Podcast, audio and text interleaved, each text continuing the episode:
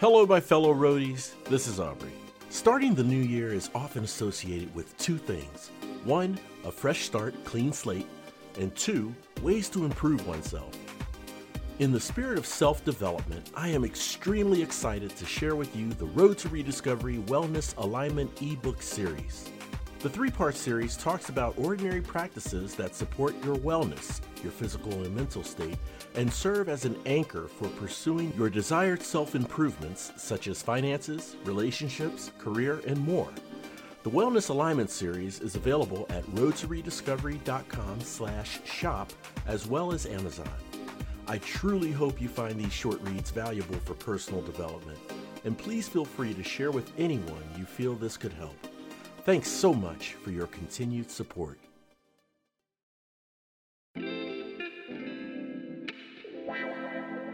In life's journey, we must seek to reflect, learn, and grow. Welcome to the Road to Rediscovery with your host, Aubrey Johnson. Hello, everyone, and welcome to another exciting episode of the Road to Rediscovery. I'm your host, Aubrey Johnson. You know, in our life's journey, it's filled with bumps, hills, turns, and all sorts of obstacles. But it's these things that present challenges and lessons for us. The Road to Rediscovery is about reflecting on past life lessons to learn and grow from them and to take it to the next level and help others who are struggling through dark times. You know, at a young age, we grow up with dreams and are taught to remain determined and steadfast in achieving those dreams at all costs, right? Then when you reach to the point to where you are living the dream, a huge setback event occurs. You know, not once, but maybe even multiple times. Well, you know, when that happens, what do we what does that say about our dreams, right? Uh, what does it say about us and who we are? Well, my special guest has some first-hand insight on this. Leaving her secure job in insurance, she pursued the dream of dancing, her dream of dancing ever since childhood. She's also founded an organization that taught veteran amputees how to salsa. Now, check this out encountering multiple setbacks, hers is a journey of resilience and embracing identity. We're about to hear her incredible story. It gives me great pleasure to introduce Jennifer Ables. Jennifer, welcome to the show. How are you doing? Oh, great. Thank you so much for having me. I'm so excited to talk with you. Oh, likewise. We're really excited to talk with you. And I, I just can't wait for us to just dive into this great conversation. So let's start off by just explaining for the listeners, you know, where are you from and what was life like for for Jen growing up, you know, and what started your love for dancing? That is that is a great question. Uh, I was born in Nebraska on a military base. My dad was Air Force, mm-hmm. so grew up a military brat. So I always tell people I don't I don't feel like home is anywhere. Home is where my family mm. is. So I used to joke I'm from a moving van. so I, it depends on where that moving van happens to be, and that's where that's where home is for me. So we moved around a bunch. Definitely not as much as a lot of kids, but we moved around a lot. And my mom's actually a dancer. So mm-hmm. she was dancing even when she was pregnant with me. So I like to think that I picked up the uh, passion for dance since I was an embryo. you know, I wouldn't doubt that one bit. I've heard all sorts of, you know, stories of, you know, while you're, while, you know, someone's pregnant, if you do this, if you do that, you know, that can help manifest certain talents or interests or qualities, right? Yeah i mean yeah. i was born to a mover so she was she was dancing and moving and shaking and, and yeah. how, how, could i how could i not become a dancer? Oh wow. Yeah moving and shaking. So um being you know in the military or you know a child of of a parent who was in the military um myself you know i was like that as well.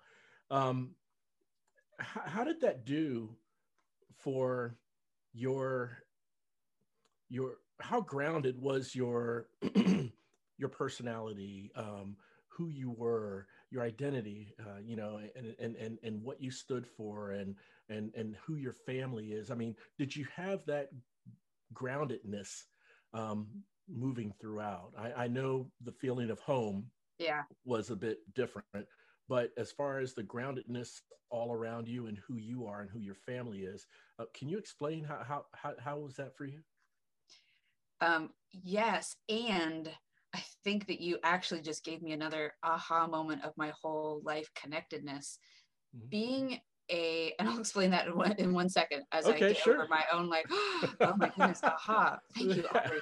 Um, when you so part of being in the in a dance community I was really strong into mm-hmm. ballet um. When we moved to city to city the first thing I wanted to do was join a new ballet studio because mm-hmm. that's where I would find you know my home my friends the people who understood me the people who are like so dance was always how I connected to other people Right. And right. I think, you know, as a kid, it was definitely hard moving because you don't get to move when you want to, right? You get right. to, you move when you're told to. So it could mm-hmm. be in mm-hmm. the middle of a school year. So mm-hmm. I, and I remember one of the hardest moves was in the middle of sixth grade. And we were living outside of DC in the Virginia side, and I had just gotten into middle school. Sixth grade in Virginia was middle school. Nah. And then when we moved outside of Philadelphia, sixth grade yeah. was still elementary school. So it's oh like this, this, big slide back, man. I just got promoted. Now I'm yeah, sliding yeah. back. But it was also right around Thanksgiving. Mm-hmm. So it's like it's an awkward time in a kid's life anyway. And it's mm-hmm. the middle of Thanksgiving. And it's a, you know, we had lived in the area prior but now we were like hmm, half an hour away from where we used to live so it's not yeah. like i moved right back to my old friends right right it was a new set of friends and meeting people um again as a kid super difficult yeah. so dance is where i would find you know my, my people my connection um, dance and music mm-hmm. um, as an adult looking back i can see the skills that it gave me to rely on myself i think where a lot of my creativity comes from is is being a little bit more introverted and like i have to create my own joy. Um, yeah, i had to create my own things um, because it's, it's not like i had a set set in built of friends. And as a kid it also i feel like made me not want to deeply connect because i fear i'm going to move again. Absolutely. So i don't i don't want to go like for a long time even in college i wouldn't put mm-hmm. anything on my walls. And my roommates are like what is wrong with you? And I'm like, well, I'm even going to move. And they're like, yeah. but you live here now. Right. You're an adult, like, you know. but, uh, but I move. So, right, and right. the aha moment there to me was from such a young, I young age was dance community. Dance had become my identity. It was who yeah. I was. Mm-hmm. Right. Like, mm-hmm. I mean, I, I love as a kid as a three year you know in ballet classes but every time we moved like i had to get back to dance because where i got my connection to other people where i got my validation worth was mm-hmm. through mm-hmm. you know the, the, pleasing its instructor you know making this mean dance matter making right. you know having her be proud of you was a huge you know, was a huge accomplishment as a kid so that um that real dance being wrapped up into my identity value worth thing, which down the line doesn't doesn't come in handy, um, really started at a young age. I see, I see. So it's fair to say that um, moving from place to place, uh, and and you of course immersed yourself in dancing in each of those places. Um, dancing and dance, I mean, that was part of the groundedness uh, uh, that you've had as part of your identity, right? Absolutely and every mm-hmm. time i actually have moved as an adult mm-hmm. i've done is a dance community same as uh, well same same as well you know it wasn't yeah. uh, it wasn't until i'd done an interview uh, when i'd started my charity where a reporter pointed out like oh you mm-hmm. uh, you, you, went right back to dance and i was like oh, I, I did didn't i um, when i when I found ballroom dancing was mm-hmm. out of college, my first job as in insurance transferred mm-hmm. me out to Pittsburgh and I didn't know anybody out right. there. And I wanted something separate from work. I didn't hang out with the people from work all the time. I wanted yep. a different set of friends. And I also, I'm not a bar person. Right. So I wasn't gonna like, also, it's just super awkward to be like single at a bar. Hey, I hope somebody talks to hmm, me. Yeah, yeah. That's yeah. just awkward so I, mm-hmm. I went i learned how to swing dance so i started with swing dancing and then um, became all of the, passionate about every single dance that possibly could be danced. I wanted to learn that too. And later down in life, when I moved back to San Diego, or when I moved to where I am now in San Diego, one of the first things I did was go out dance. That's where I'm going to meet people. Oh no, that's right. And uh, I don't know. To me, it's more of a productive way. It's more of a social um, oh, approach. Sure. You know, to um, to to go somewhere where you can meet people. You know, you, you, you go to you know a place where people dance, like swing dance. You know, yeah. um, for some people it's square dance. For some people it's clogging. Right. You know, but yeah, it, yeah. it's a it's a clean social environment that's not altered. I guess you can say with right. uh with, with, certain certain spirits i guess you can say right. saying nothing bad about bars you know but uh, yeah. there are other places as well for sure and i you know i used to be really into dancing which obviously mm-hmm. comes later with the the nonprofit work mm-hmm. but even you know part of going to these bars and clubs that had salsa nights yeah. the club owners were never excited to have salsa night it would be packed but we want yeah. water like right, I'm dancing right, so much, I'm sweating, I'm working so hard. It's such a cardio workout.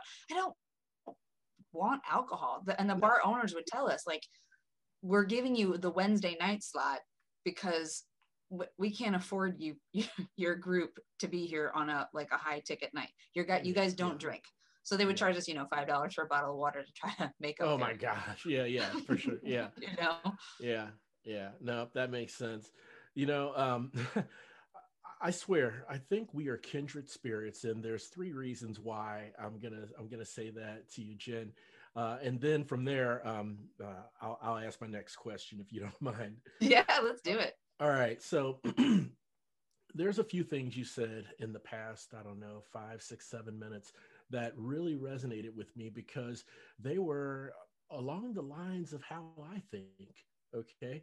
Uh, the first thing you mentioned was you know, being a military brat and uh, moving from place to place, you know, you, you, you didn't really have a, a, a, true sense or feeling of what is home, right?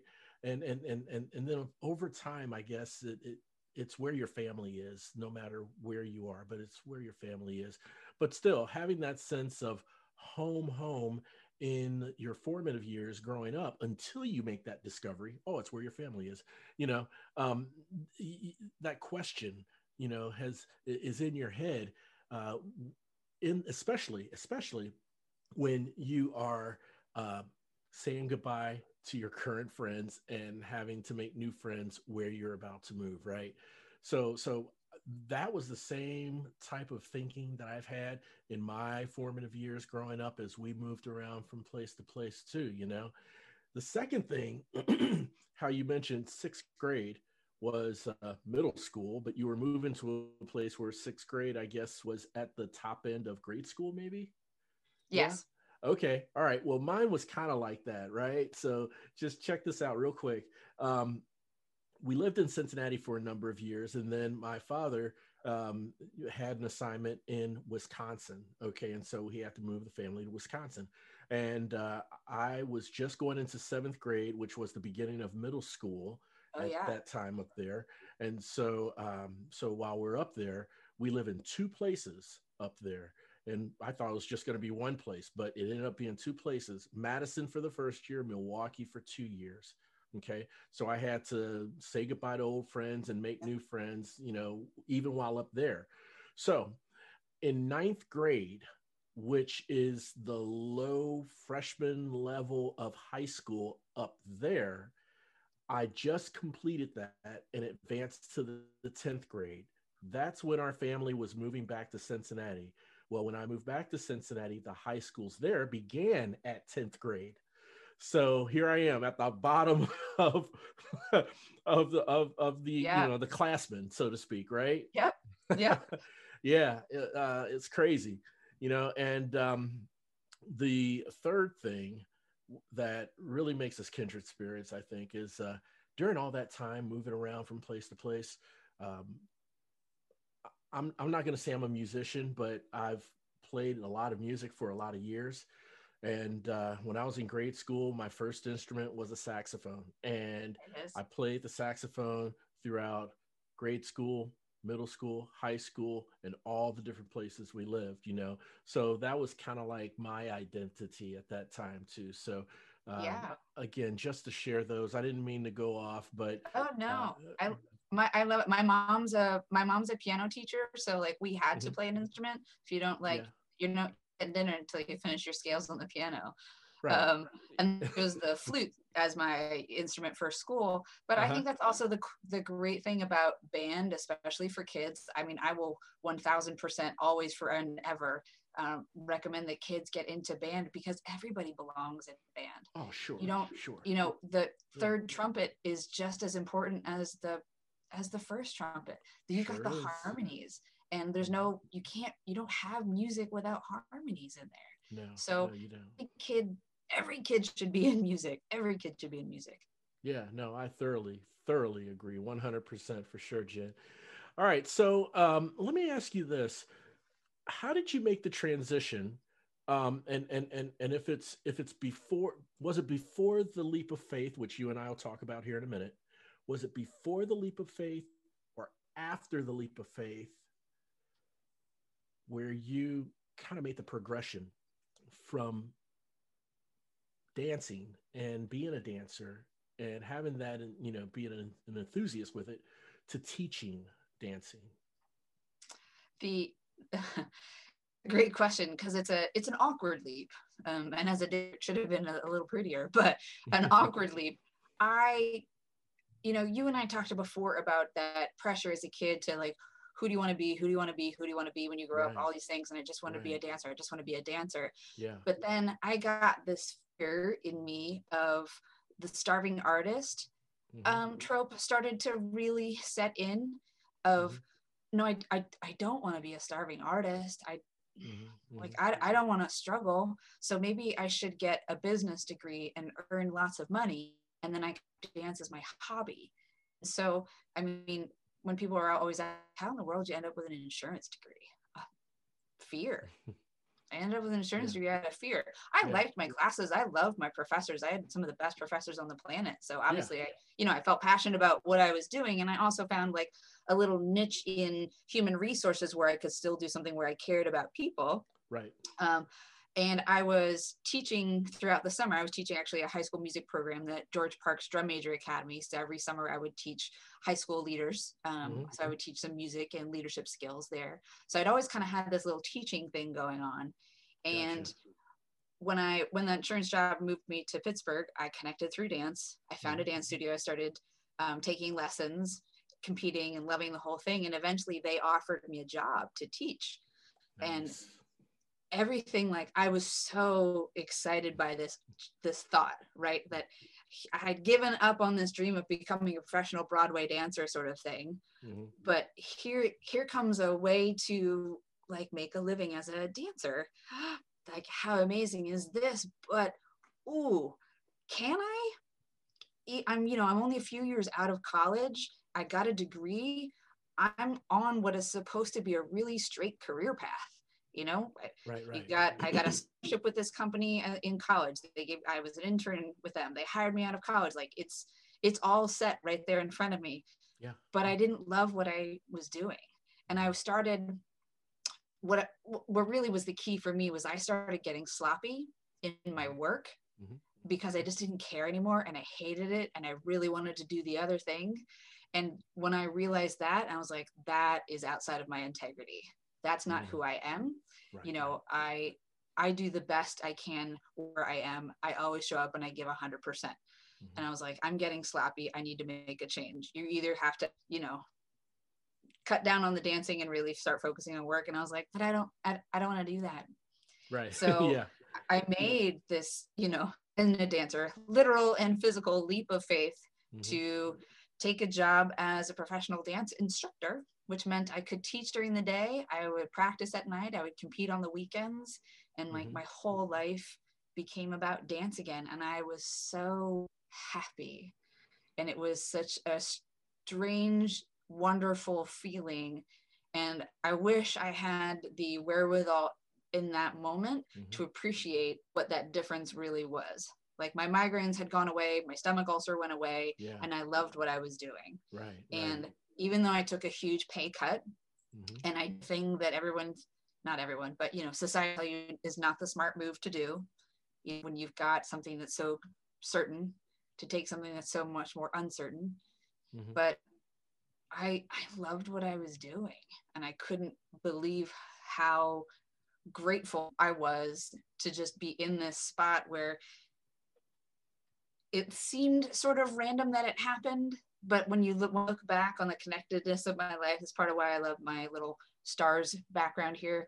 It may seem random in the moment but when you look back you can see the pattern right? That if i hadn't all my life connected through dance all my life i've connected through dance right. I didn't want to move to pittsburgh. Mhm. didn't want to be doing the things but if i had moved to pittsburgh i wouldn't have pursued swinging as a way to find to connect to other people. And if i hadn't done that i wouldn't have had the opportunity to even make that leap in the first place so Right. it's all it's all connected i just don't understand it all in the moment No, I got you. No, and and you know what? Very few of us really understands it in the moment, right? We don't have Yeah. that crystal ball. We don't know how things are going to look on the other end, and we think we have it figured out as to why we are here in this position at this time. You know, uh, but when when your path takes an unexpected turn, then you know I don't know how accurate we are in right knowing why we are here where we are now. Yeah. It's usually in reflection or hindsight, right? right right Yeah. Oh, that's extraordinary. Absolutely magnificent, Jen. I mean, um, you've really painted a clear picture for the listeners on uh, the inner struggle that you had uh, between, you know, going with the mapped out path for um, for getting hired at an insurance company right out of college um, versus, you know, fighting against your uh, and fighting with your heart's passion for dance right? Yeah. Uh yeah and and trying to figure out okay uh, which direction should i go? Which is right? Which is wrong? Which does society say is right versus wrong? You know to, Yeah. to help make that decision. So um when you made the decision to take that leap of faith and to be a dance instructor um how how self-informed did you feel in terms of fully understanding the trade-offs that is a great question. Uh, and I laugh because I have this habit of if I know just enough, Mhm. I will jump and I'm going to assume the ground is going to catch me and I'll figure it out later. gotcha And I, I mean, I can see in my life all the times that I have repeated that pattern in my Mhm. life. Mhm. I mean, moving to San Diego, um, I had, you know, no family out here, no, no job to come to. I just, there was a, one person that I met at a John Legend concert that we were friends on MySpace is the only person I knew in San Diego. yeah But it was just, I had just enough information that, all right, I'll go and I'll figure out the rest. So gotcha as far as like understanding and really like sitting down and analyzing, Mhm. I feel like I skipped that part of the uh, the line in, in your brain when you're supposed to get that logical reasoning. gotcha And you gotcha. just enough, and I go and I'll figure Mhm. it out. Well, that takes care of my next question. um, you know, I, I've, I've, I've, I've always been intrigued by people who take this leap of faith, and sure, the answer may be different um, uh, amongst different people, but you know, I was just curious with you. You know, um, what kept you, what kept you in the element of, um, of, of, of working and instructing and and um, uh, accounting for the uh, the trade-offs uh, and and if you didn't take the time to really map out the pros and cons right before making the choice i'm sure you were met with them after you made the choice. And so if you were Oh, met with them after making the choice you've had to deal with them to some point right? So uh, yeah. yeah my question was what what what kept you um what kept you moving in addressing them as they came and you just mentioned it oh I'll, I, I know this much. I'll take this jump and I'll take care of the rest as they come. Is that is that accurate? Yeah, there. I mean, that definitely that piece of it, and then mm-hmm. and also realizing as I was teaching, I was teaching students who used to be me. Who I was teaching people who were coming from a job where they were stressed out. They're working in corporate America like I used to mm-hmm. be they are stressed out they don't like their jobs they're looking for a social outlet they're i 1000% identified with yeah. with the, my students um, didn't matter what kind of work they were coming from but i mm-hmm. oh man i got it i know what the gift that dance gave me and mm-hmm. i now have an incredible opportunity to pass that on to other people through the, my gift of teaching and nice. i would i felt like i would I would have reminders all the time when I would look at students coming in talking about the stress of their day, so frustrated, so angry. I'd be like, boy, I know exactly what that feels like. And I'm right, so glad right. I'm here and not there. Mm-hmm. Um, and there's, of course, there are things that I was like, oh, when you work from like our day started at noon and ended at 10 at night. Yeah. So all of my other friends that were in, you know, the quote unquote real jobs. Yeah we're off at five and having happy hour. I could never meet a friend for happy hour. Mm-hmm. Anybody going out at night, I could never meet them. You know, I could never meet them at mm-hmm. night unless it was unless you could go out on a Friday night after 10 o'clock, which again, in my 20s, no problem. Now, yeah, not yeah. much. Um, but so there's there's definitely that piece of it. And then when I got injured, uh, and uh, didn't have the savings that I would have had Mm-hmm. If I had stayed in the insurance track and corporate track, yep. that was probably one of the first moments where I thought, what have I done?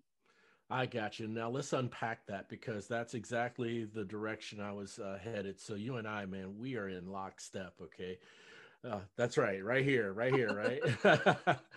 so, um, so now we have this this setback. Okay, and it, it's just not it's just not an impact on your health you know and and and not an impact on you just physically but also economically also financially um, and uh, and just just unpack and talk about uh, how it came about and then the impact it had on you mentally emotionally and so forth it was uh, I feel like it was September of two.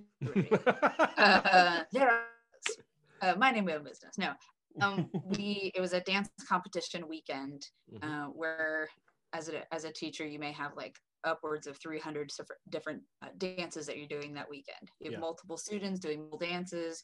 You're constantly on Friday, Friday and Saturday, all day competition. Uh, mm-hmm. On the Friday night part of the competition, when I was probably I don't know like 100 dances into my 300 weekend, mm-hmm. I slipped and I fell, and partner my hands um, during it's, it's called the Viennese waltz. Um, mm-hmm. There's it's a lot of like it's like a whirling dervish. You're spinning and traveling at the same time, and uh, we were going back to back.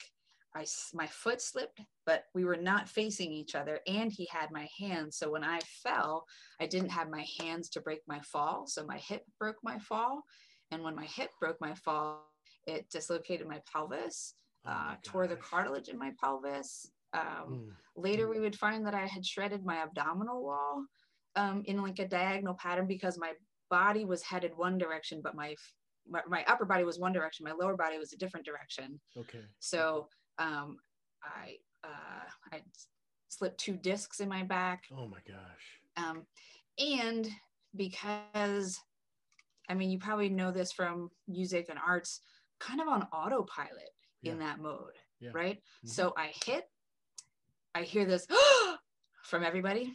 I smiled. I got back up on my feet. I kind of limped a bit.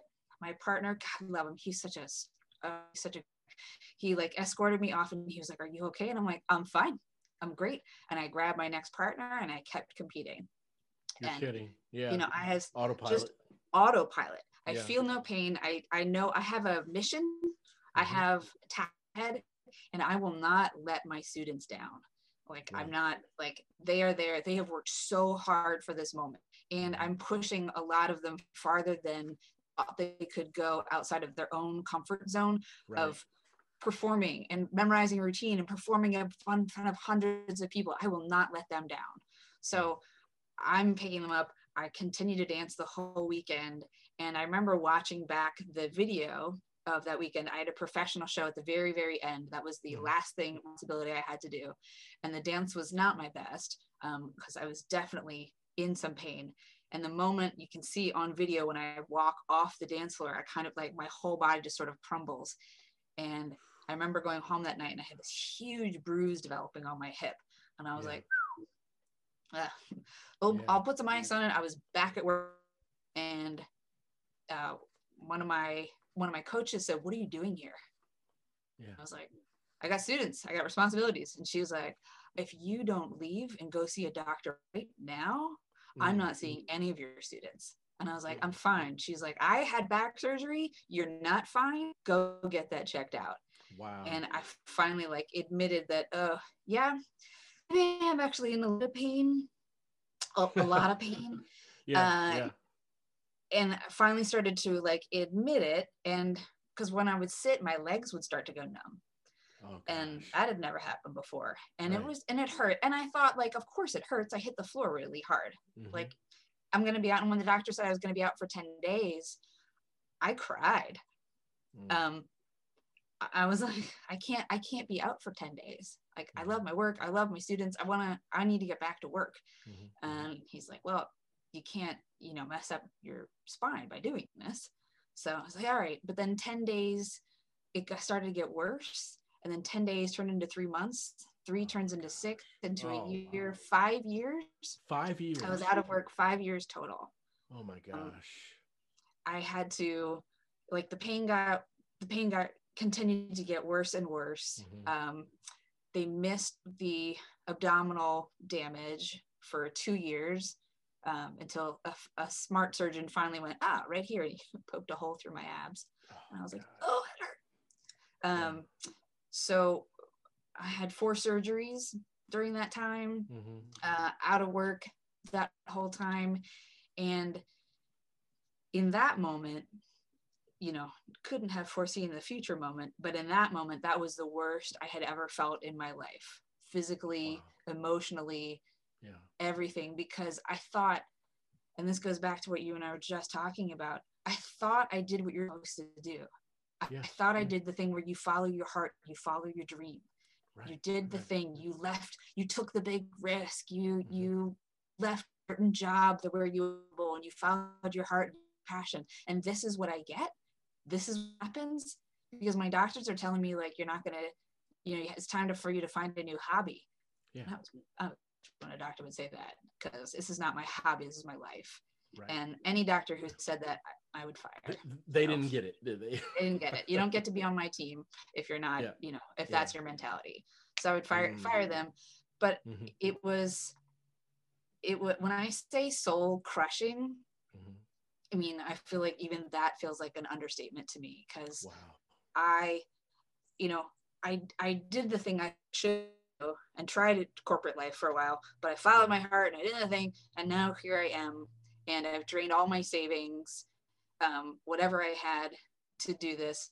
My mm-hmm. parents are helping me out financially in this, like, just a how I felt like I was letting them down because mm-hmm. I wasn't now secure. Not only mm-hmm. was I not stable on my own two feet, mm-hmm. literally you know I couldn't stand for, for too long couldn't right. sit for too long right. but i financially i couldn't do it and it just it felt uh, it was crushing it was really crushing hopeless helpless hope mm, yeah. hopeless and so helpless and i think that when i think about the when your whole identity and your whole sense of value and worth is tied up in a job or a hobby or a title of some sort like that mm-hmm, mm-hmm. When i define myself you know as a dancer if i'm no longer a dancer and i have done nothing else in my life to to f- find myself fulfilled right. if that's gone you know i told What's my doctor my i don't know right. who i i don't know who i am outside of dance yeah. i don't know who i am i'm questioning why i should even be and uh, that's yeah. a really because if I thought I had a purpose and I thought mm-hmm. I found my purpose, and if I was so wrong, then maybe I don't have a purpose. And if I don't have a purpose, purpose, why should I be here? That's a dangerous place to be. That's that's a very very uh, dangerous place to be for sure. And you know, I, I have to say, uh, when when when people go through major setbacks, especially in an area in which you know it was the core of who they are, their heart's love, their passion, they identified with this, such as you identifying with dancing. Okay, that was your life. It wasn't a hobby. Right. Um, and during during this the, that time of setback, you know that challenge, the struggle, uh, which is very real, by the way. Um, even if you have support from your parents or support from friends, um, what are your thoughts on someone just can be so so crushed yeah even with the support of their family and friends that they could still feel isolated and alone yeah yeah it's um i have a a very different level of understanding and compassion for mm-hmm. i mean I've, I've always had that for mental health um and right. carried over obviously into the charity work that i know we'll talk about in a bit but mm-hmm. that this is what I feel like a lot of people don't understand when they look at someone who has taken their own life. Um, yeah. But they had it all going for them. They had loving friends and family. Mm-hmm. And it's that, which is amazing and which are, you can be so grateful for. Yes. But um, it can't stop that one person. No. You know, it's, no. and, and I will say, like, I I don't even like to even think about what wouldn't what would have happened if I hadn't had the most incredible family and the most right. incredible friends Absolutely. who you know th- they loved me back to health you know yes. they were there for me they didn't give up on me including some of my doctors mm-hmm. who have mm-hmm. become like lifelong friends to me and my physical therapists yep. who they gave me the strength I didn't have for myself they were like you know not today yeah. not giving up on it yeah. today. And my friends, you know, my friends would all take turns making sure somebody was coming over to check on me and and you know right. they yeah. I mean i couldn't be more grateful for the gift of my friends and family during that time. That's beautiful. Absolutely beautiful. And and and yeah when you have friends and family who uh, love you to that degree and and not just just not just love you. I mean family members they love each other but you know, they stay on your back. Okay. Yeah. Every yeah. day they're either calling you or texting you or stopping by, you know, hey Jen, how's it going? Are you having a good day? Anything yeah. I can do to help, you know, and not go for like days or weeks of radio silence and then all of a sudden someone calls, yeah. right? Oh so, gosh, no. Yeah, yeah. Yeah. I mean, even one of my best friends, she would come in. I had this uh, zero gravity recliner chair that kind of looks yep. like a lawn chair that you set up. And at yep. the time it was the only chair I could sit in without pain. And mm-hmm. so she's like, We're going to the movies. And I was like, Yeah, have fun. And she's like, No, I said, We're going to the movies, as in you, me, right. we're going to the movies. And I'm like, Nope, I can't sit in the chairs. I'm like, How dare you? I can't sit in here. How dare you? And she's like, I'm mm-hmm. taking your chair. We're setting it up in the handicap section. We're going to go see a movie.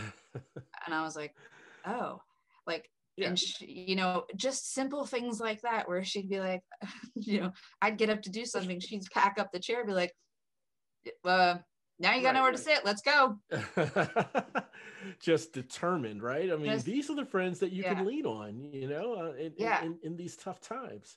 I mean, yeah. and the, I think about like these are the friends that saved my life. Yeah. Like they they were doing small acts of of service to me. You know, oh, that yeah. wonderful love language, someone coming over and taking care of my dog or walking, yeah. you know, walking my dog or cooking meals. I had a friend who flew in from Georgia and mm-hmm. rearranged my kitchen in a way that I wouldn't have to reach for anything heavy. Nice. Like she Very emptied nice. out my entire kitchen, reorganized the entire mm-hmm. thing. Like to be able to recognize that each one of those things were acts of love of you know that they were just showering on me any way they oh, could. yeah. they truly that, were. No they truly so, were. And and you know as my father always said um, your true friends are the ones who are still around when all your chips are down. Yeah. Right? Yeah. And yeah, yeah. And, and and and those are true blue friends indeed. Yeah. Absolutely. Indeed all right fantastic. So let's talk about um your healing okay? And uh, you get to a point to where it's like as abraham lincoln once said um uh if we can't predict the future perhaps we can create it right? Uh, how does My dog that? obviously agrees with you. oh, that's quite all right. I love the I love the bark, uh, and and I'll say hello too. um, uh, talk about your healing, and then how does that how does that Abraham Lincoln quote kind of apply to the next chapter in your journey? Uh, I love that, and I need to write that down. So thank you for that. Absolutely. Um, I when I felt well enough to that I could manage on my own. Mm-hmm. Um, you know, physically, physically could get by on my own without always having to rely on somebody else. I decided that I w- wanted to move somewhere where I wasn't afraid to slip and fall in the ice and snow. I was literally my motivation for moving all the way across the country to leave DC, leave my friends, leave my family, and come out to California where I'd never been before. Right. It was like the fear of slipping on the ice and messing up my back again because what I had just gone through, I never wanted to go through again. So I was like, I'm moving to Southern California. People are like, You doing what now? I'm no like, snow, no ice. Yeah, no snow. I want to go somewhere where it's, it's sun, San Diego. They say it is sunny and 70 mm-hmm. year round. That sounds like heaven to me. I'm going there yes. right away. And uh, right my my dad said, uh, I learned long enough long ago not to argue with you when you get your mindset on something. So I guess I'll come help you pack. So right. I packed up and moved out here and just mm-hmm. figured, you know, this is what we said, what I was saying earlier. I knew just enough to get myself to go and I'll figure mm-hmm. out the rest when I get here. That I know that I'm resilient and as an Air Force brat, I know how to pick up and meet people I, I moved before i can move again. Sure. and with with air force moving around you know brat life teaches you if it doesn't work out guess what? You can move again. You're, you're not stuck. move, pick up and move again. Yeah so for sure. I figured and and i make a lot of decisions in this mindset of like what's the worst that's going to happen and what's the mm-hmm. likelihood that worst case scenario is really going to come true. So um just like this i mean i really live by this line from the musical rent forget mm-hmm. regret or life is yours to miss and so true i i was so preoccupied with this idea of what would life be like in southern california what would it be like to live in a warmer climate where i could be outside more often where i could right. be in fresh air more often and um and not have that fear of slipping on the ice because that was real i was i mean that was very real for me living outside of dc mm-hmm. having to shovel out my car i was physically i mean i'm left with a, per, a permanent partial disability of my spine.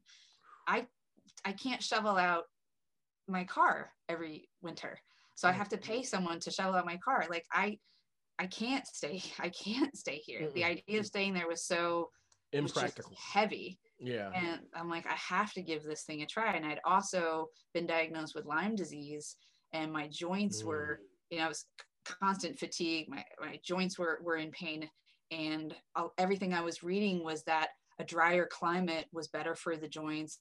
So I was like, I have to give this thing a try because I will. I, I, I want to know what it's like. And if it doesn't work out, I'll figure out something else. But right now, this is all I can focus on. So I came out here and while I was actually recycling, uh, regifting my moving boxes to someone else, we were talking about da- ballroom dancing. And he said, Oh, are you here to teach at Mary's studio? And I was like, Mary who? And he was like, Mary Murphy from So You Think You Can Dance. I was like, Oh, I am a huge fan of that show. Like I used to yeah. host So You Think You Can Dance watch parties in my what? Like, how do you not know her studio is 10 blocks from here? And I was like, what? This is so cool. so I immediately went online and I saw that she was teaching a master class that night in waltz, one of my favorite dances. I signed up, I paid my thing, and I was so excited. I was going to go take a class with Mary Murphy that night because yeah. dance is how I connect with people. Right. I wasn't going to teach again, but I just wanted to I just would get back into the world of dance some as a participant this time. Yes. Um, and then the studio yeah. called and said, uh, "Hey, thanks, thank you for your interest, but we realized we haven't updated our calendar. That was from last year, so oh. there's actually no class. But you're welcome to come into our party tonight." And I was like, um, "Okay, okay, thanks." Mm-hmm. Um, and mm-hmm. they're like, "We we rented your car just so you know." I'm like, "Oh, okay, cool." And I was like, oh, well, "You know, you should just go." go to the dance party anyway. Yeah. And. I really fought with myself about going and I walk up the stairs to the studio and I hear Mary's laugh. It's very distinct. And I was like, oh, she's here. Try to like not super fangirl. Um, right. Yeah. oh, hey. and so I danced and I met so many people and such a great time. And she had some really good dancers that night. And because from from my own teaching background, I circulate and I try to do somebody new every single dance. I don't like to stick with just person. And obviously that's how you're going to meet more people. Um, by the end right. of the night, Mary came up and said, so you're a good little dancer. And I was like, thank you. Uh, she said, uh, you obviously, she, yeah, total. She said, you obviously teach. And I was like, oh, no, no, no. She goes, you teach. Where do you teach? And I was like, I, I don't, I don't, I, uh, I just moved here. I used to, but I don't. So she said, well, um, do you like salsa? I love salsa dancing. She said, well, I need a salsa teacher. You want a job? Hmm. I was like, nice. yeah, yeah. And like the whole like body resistance of like, no, you said you weren't going to do this. Yeah. And my yeah. brain is like, forget it. Yes. And I was like, yes, I do. And I thought, you know what? You'll just do it for a little while until you find a real job. And it'll be fine. Right. And during my interview, she asked if I would be willing to go to the Naval Medical Center in San Diego to teach mm-hmm. a group of um, combat injured veterans who are all fitted with prosthetics. They'd all lost one or more limbs in the wars in either Iraq or Afghanistan.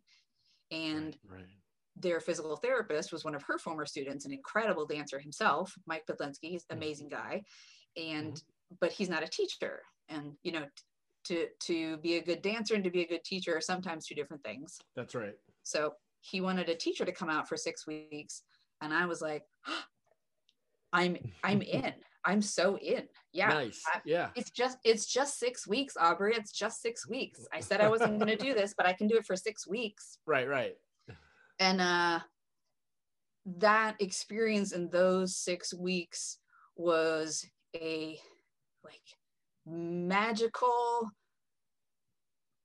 incredible i don't even know how to exactly describe. Every light bulb in my head was like not just going off but like explosions of right, uh, probably a really bad analogy with military but um but of just the I had no idea how to adapt my classes for somebody dancing with a prosthetic, but I knew I'd figure it out. Sure. Um, yeah. And I didn't let that that fear stop me. And she said that there were other teachers who didn't want to see that kind of. Uh, it, it, it was heartbreaking, right? To go in to see yeah. so many young men and women so physically injured.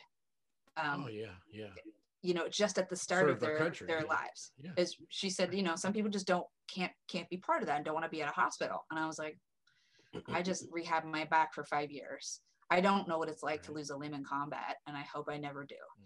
but i know what it's like mm. to be in constant physical pain i know sure. what it's like emotionally to not only be in, mm. in all the physical pain be facing the end of your career in your right. 20s you know these are i mean you know military folks right mm-hmm. my if you're my dad was a marine my grandfather was a marine i'm gonna so yeah if you're right. told you're gonna be medically retired it's the same feeling thing i was told find a new hobby find something new right well how do i find something new this is all i've ever known so if right. i could use dance as a vehicle to bring some sort of joy and happiness and connectedness, all the things that dance had always given me my entire life, mm-hmm. I was able to give them. It was never about making a good dancer out of anybody. If they did, fantastic. But that's so that's not even near the top 10 reasons why people, you know, why why we have this whole dance program is, right. you know, connectedness and increasing their isolation, increasing like just laughing for an hour, being yeah. silly, you know, mm-hmm. learning something new, being in a different area of your brain. There was mm-hmm. so much that was happening in that one hour class that my brain was just firing on like, this has to be more than six weeks. Like we, we yeah. this is we're just we're just barely scratching the surface of what we can do here. Wow. And that uh and at the moment at the time just talking about physical therapy and combat injuries but as we started to expand and as i sp- started to speak with other therapists somebody with a traumatic brain injury could really benefit from dancing right, right. to be able right. to learn a series of steps and execute those steps while talking to someone while listening to music takes so many brain functions to do and if that same person comes back next week and repeats and remembers that pattern now we're talking about another element of the brain. It's strengthening. strengthening that part yeah. of the brain. And if yeah. I if I tweak it just a little, I know last week we went to the left. This week we're going to the right. Mm-hmm. Whole different brain process now involved. There's right. so much firing that like they saw like, ooh, can I have my TBI patients come in? And I was like, yeah. yep. And then working with patients with some level of post-traumatic stress of who are isolated, who are feeling like they can't make eye contact with someone who um, you know are just afraid to go into new spaces and new things. Yeah. Well come come come here. There's a consistency. I have these amazing volunteers who are showing up every single week. You will have a familiar smiling face that will greet you every single week.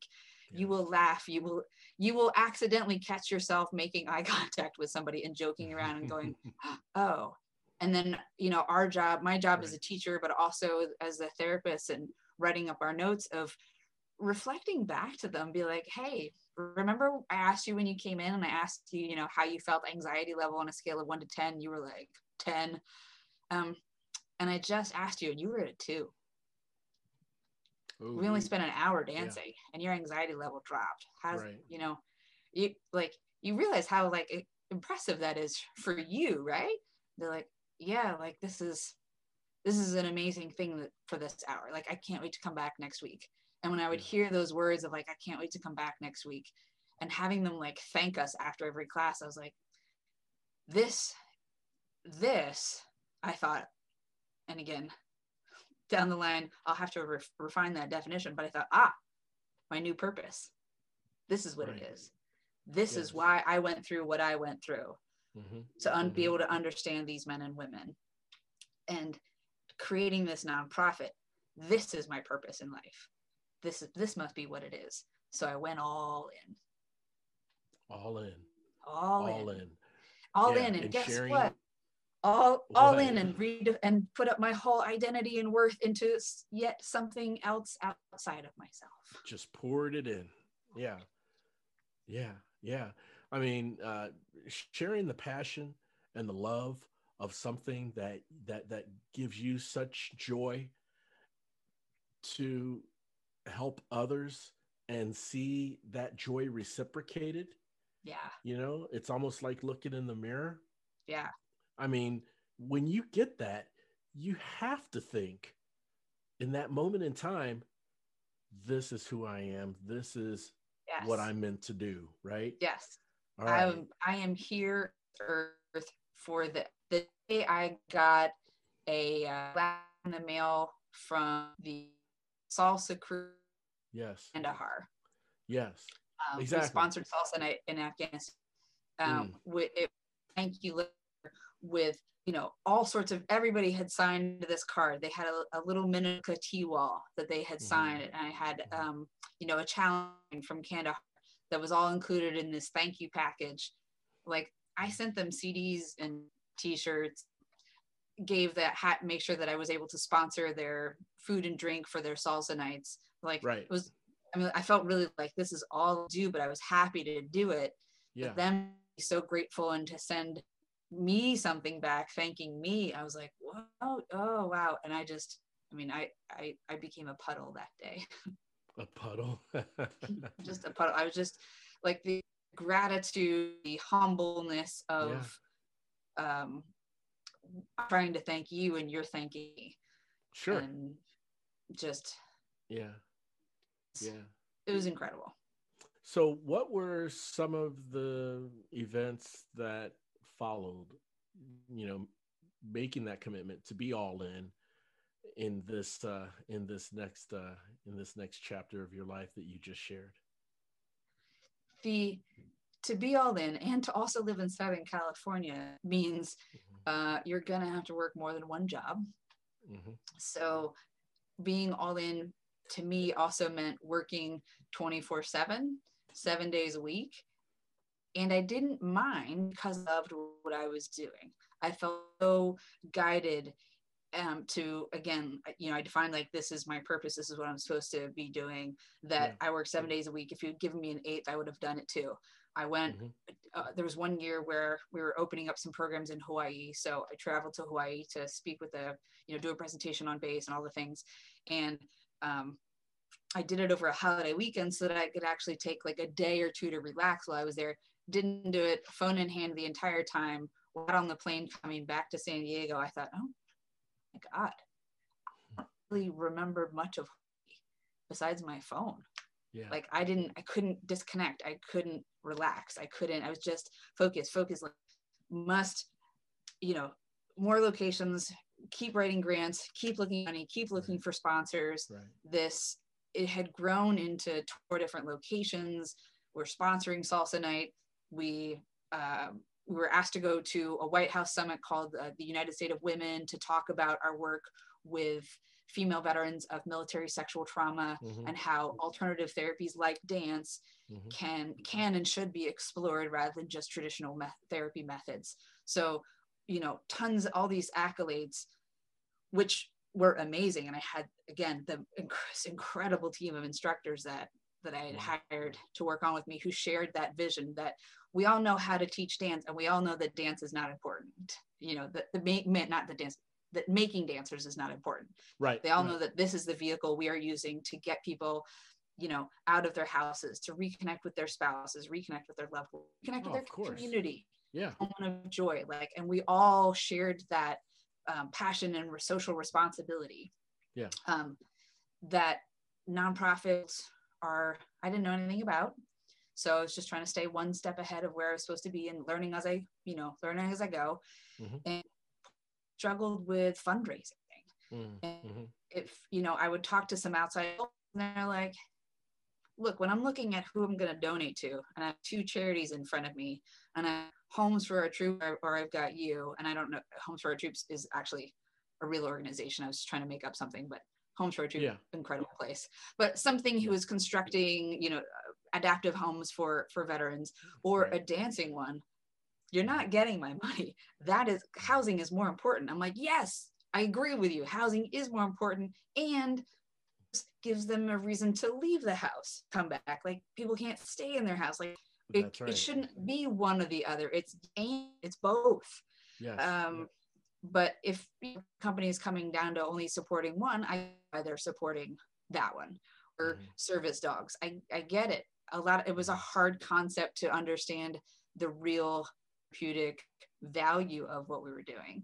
So it was a challenge to grants to find sponsoring financially and which only made me want to work harder and longer and uh, not take care of myself in the process like i think yeah. it's really and i should have seen it coming i could have seen it coming i ignored it i got uh, as we were talking before i got uh, pneumonia six times in a year my body was literally shutting down from the stress.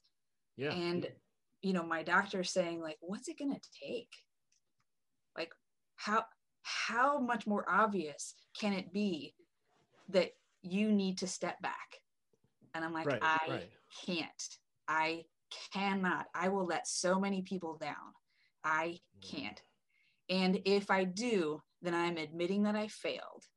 And that was like, I couldn't do it. And that's where, Aubrey, that's where I stayed stuck and stayed stuck for a long time is that because my identity was this charity, this nonprofit, this organization that I'd built from nothing, and yeah. you know out of out of my own experience and my own compassion and kindness and creativity created this thing but it was all it was all i ever saw myself doing i remember right. saying to my board of directors i'll fight for this organization till my last dying breath mm-hmm. and mm-hmm. here's my doctor saying you're real close you're Literally. real close to that yeah yeah so what's it going to do? Mm-hmm. and i i was stuck in i'm a failure because i failed at this thing. I couldn't keep it going so i failed. And the difference between failing at a task failing at a thing which maybe you didn't maybe that's the maybe there's a part of that definition you also need to look at versus i am a failure is really really dark and dangerous and that's where because i had nothing else in my life because i'd spent seven years just going going going going that all associated I, with dancing right? Yeah, same exact parallel you know? Exact parallel mm-hmm, of going mm-hmm, going going mm-hmm. until like literally my body is stopping and i can't go any further. Um, and i have to i had to resign that i i was in the same place. I didn't know who i was. Right. If i wasn't this thing that i just said that i would give my dying last dying breath for like if i don't do this thing who am i? And if who i thought I? man aubrey i thought i had it figured out. Yeah. I thought i figured it out. Yeah. I went through all the other stuff so that i could create this thing because this was supposed to be my purpose. This was it. And uh, guess what? I'm wrong again.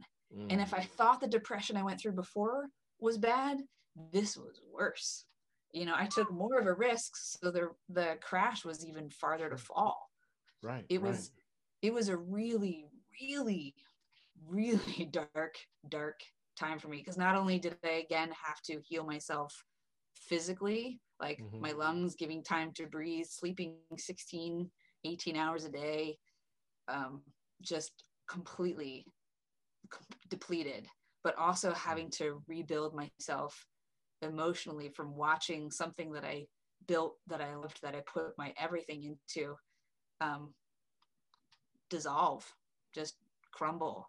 And, you know, from the very beginning of asking friends and family to support, and everybody has the Soldiers Who Salsa t shirts, and they would give to the fundraising things, and they would tell all their friends about it. I was letting them down. Mm. I, that's how I felt yeah know, yeah had i had yeah. i just reached out and asked someone they would obviously have been like that's not true. But the what i was telling myself of i'm letting everybody down. I'm letting all these men and women that we're working with in the military i'm letting them down. I'm letting my, mm-hmm. my parents down. Mm-hmm. i'm letting so many people down. Like not just whew, not just i'm a failure but i'm a disappointment. Mm those were the voices you heard in your head. That was the internal dialogue that you had yeah. going on right? Yeah. Now now um, i tell you jen um, and and and i think a lot of us can uh, state claim to this um, if we're observant of ourselves but whew, we can be resilient to a fault can't we you know? Sure can. Sure yeah can. yeah with, with with without a doubt. And and we can also really fall into the groove and the cracks of believing that internal dialogue that sure. we hear in our heads right? Yeah yeah. Yeah. So when, when, when now in this in this stage in your journey there's a there's a second type of physical healing yeah. right from the pneumonia. And there's you're, you're rebuilding yourself uh, and healing emotionally from uh, from this as well. Yeah. Um, now you know this is the second time. So after that second time the rebuilding uh, I, I think would not be as effective if you haven't changed your way of thinking. Can you share for the listeners that way of thinking that that you've uh, that you've started to uh, uh, approach and apply for yourself? Yeah, it's I I again I feel grateful that whatever that is that's inside me, that real resilience piece was like, mm-hmm. hey, hey, so we're here again. What if, yeah. what if, Jen, we try to figure out the parallels between this one and the last time? How did you end up here again? Because mm-hmm. This sucks and I don't want to do it a third time. Wow. You, if you could see the parallels, and now you do, you see these parallels physically, mentally, everything, but also the way you ran yourself into the ground, you know, this time, last time with dancing all the time, how most importantly mental health wise you are so depressed right now how how can we figure out how we got here because you can't you will repeat this pattern if you don't figure that piece of this out. That's right. And I actually, so uh, several different ways. I reached out to a friend who told me to read some Brene Brown books, and I, mm-hmm. you know, mm-hmm. Wasn't really a huge fan of reading at that point. I just got really frustrated with things, uh, but it really, I really connected with it, and I watched a lot of her TED talks, and I was like, oh, oh, someone finally gets me. This is what it is. It's the whole I'm a failure. I failed at a thing. Oh, I'm having this you know I, am too wrapped up. I've got my worth tied up in the wrong place.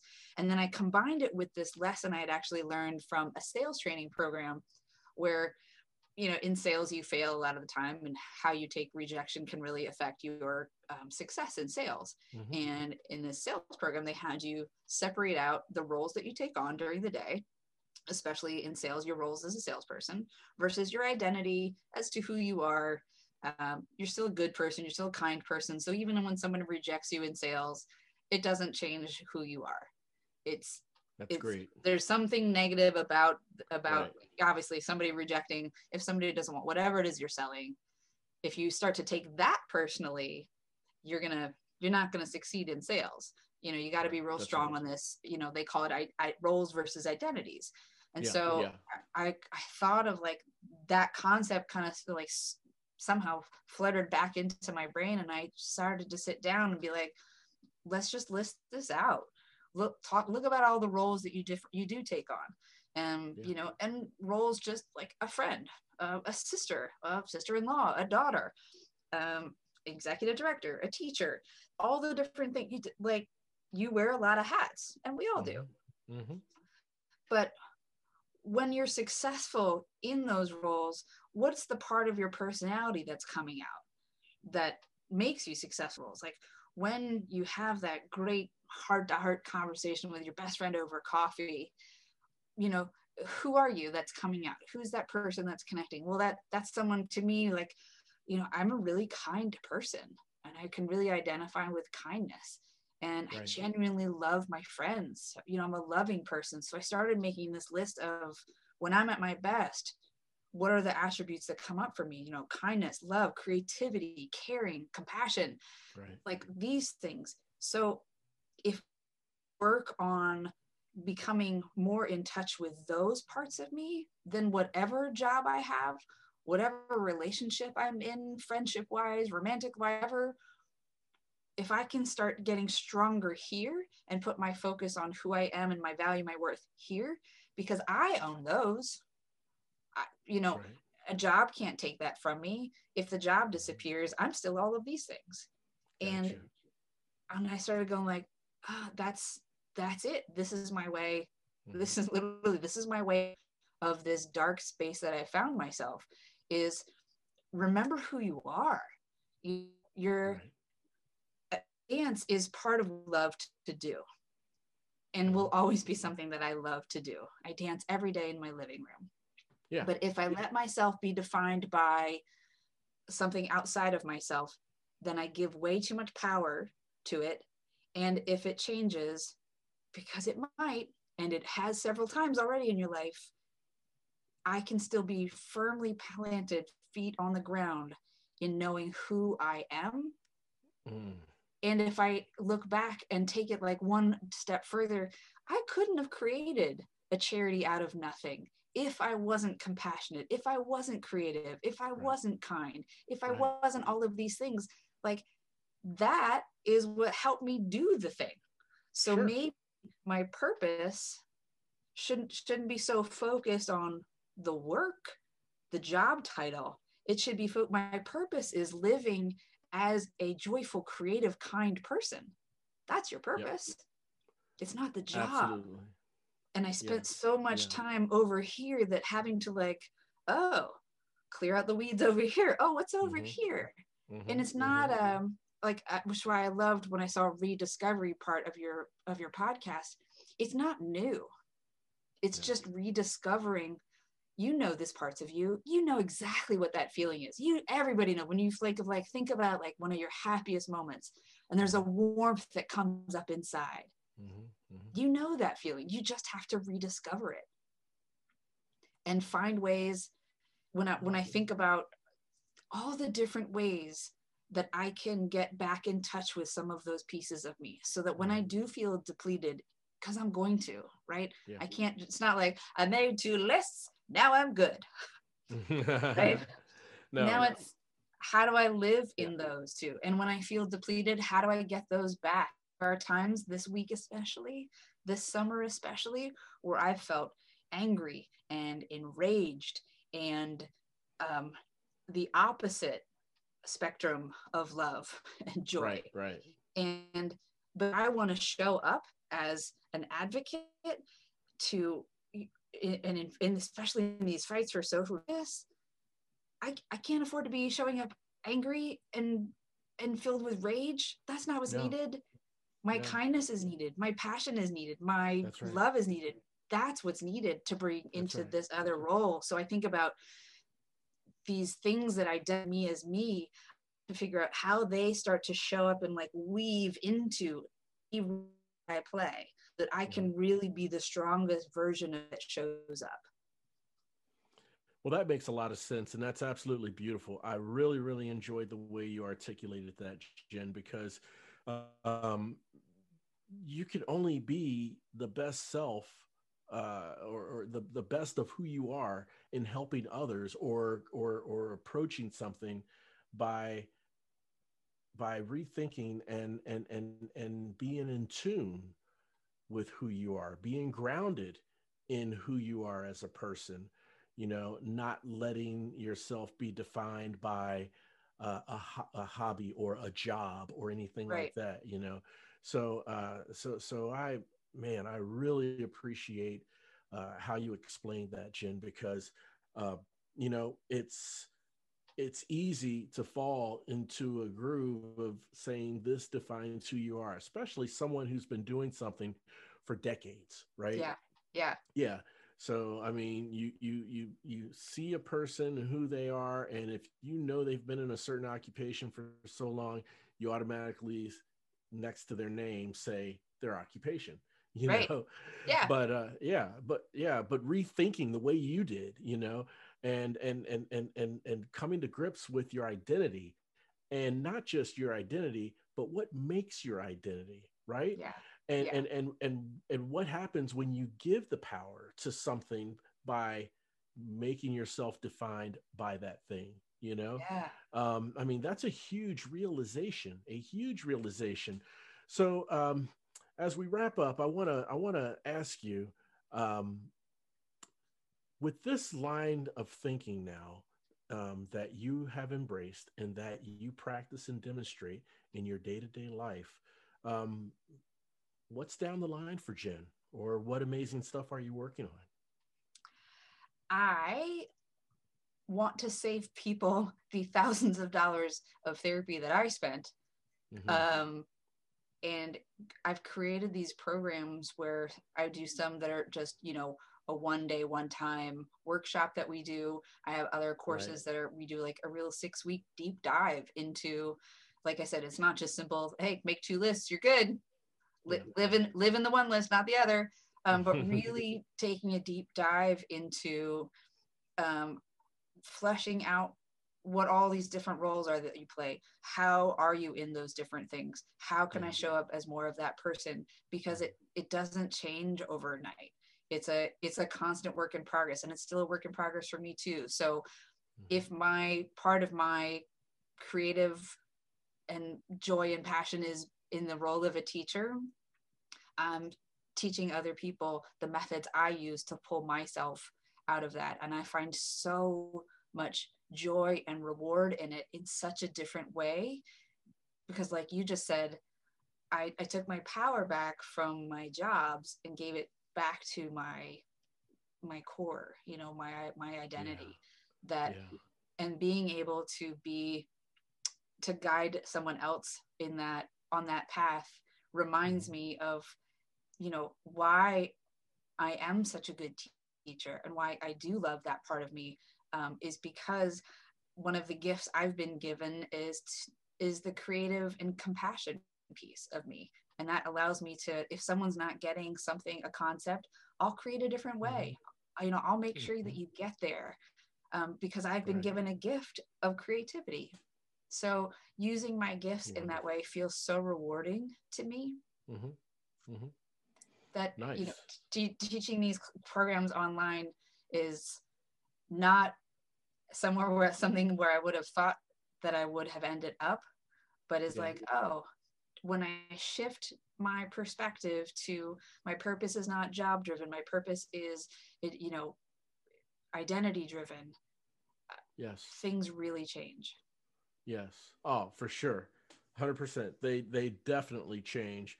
And and and so Jen, how can the listeners connect with you or learn more about you? Um, and and and maybe even, you know, reach out to you for some advice, for some direction and guidance, you know, how, how can they get a, get a hold of you? Real easy. It's just my name.com, jenables.com, J E N, one N, A B L E S.com, jenables.com. Fantastic. We're going to make sure. My email there, my uh, yeah. social media is there. Everything is, everything's all in one spot all there's there and it keeps it nice and simple. That's fantastic. Yeah. well jen i'm going to make sure and include your web address on the episode show notes so Great. that our listeners can directly contact you or get to your website from that link. Jen you are the embodiment of the road to rediscovery. You have gone through some struggles some very dark times. You've learned how to uh, reflect and apply yourself from what you've reflected and not only survive but thrive. And you are helping people uh, with what you have learned in your journey in helping them with their struggles. So jen i can't thank you enough for being on the show. I've really really enjoyed our conversation. Uh, it's been my pleasure. Thank you for providing a platform for me to be able to share it. Oh yeah you're absolutely. doing a great service to the world Oh, well, you're too kind. well, thank you so much. So now we're about to enter the segment called Three for the Road. And in Three for the Road, that's where I ask my guests three questions. Uh, they're random yet thought provoking questions that I encourage them to answer in five words or less. So, what do you say, Jen? You think you're up for it? I am so up for it. I don't know if I can stick to five, but I will do my best. All right. Well, let's see. I think you will be able to. These okay. are customized right. questions. Okay. And all right. uh, yours all involve dancing. Woo! Okay. How about that? I know. Okay. So uh, each name or names that I say will be a um, a question. Okay. Okay. So for three for the road, describe um, the attributes or virtues that you see in the following dancing styles.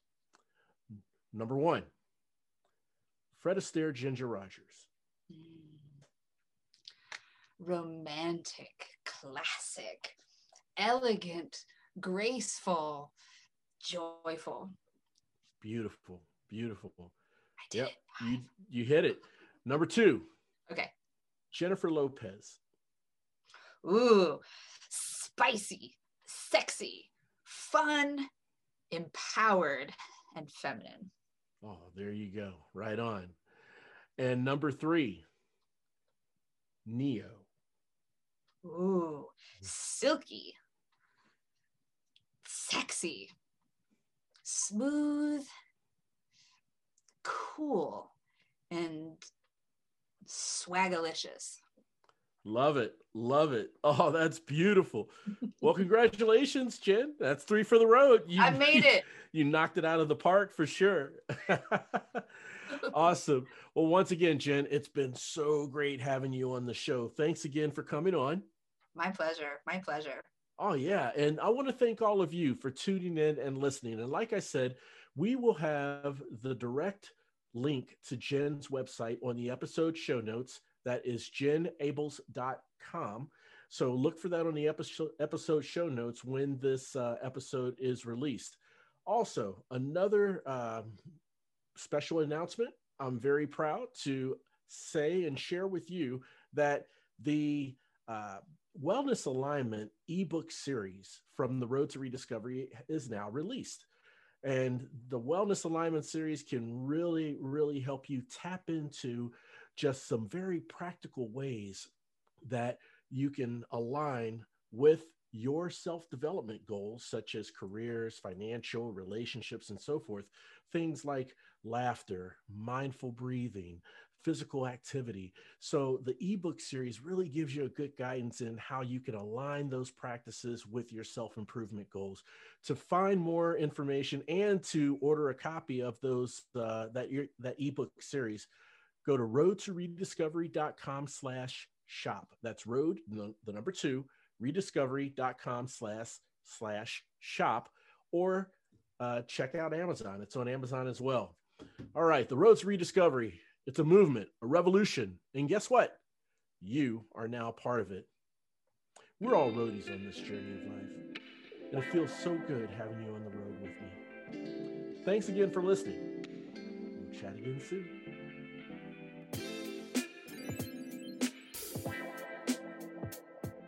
The Road to Rediscovery is an AJ Shark production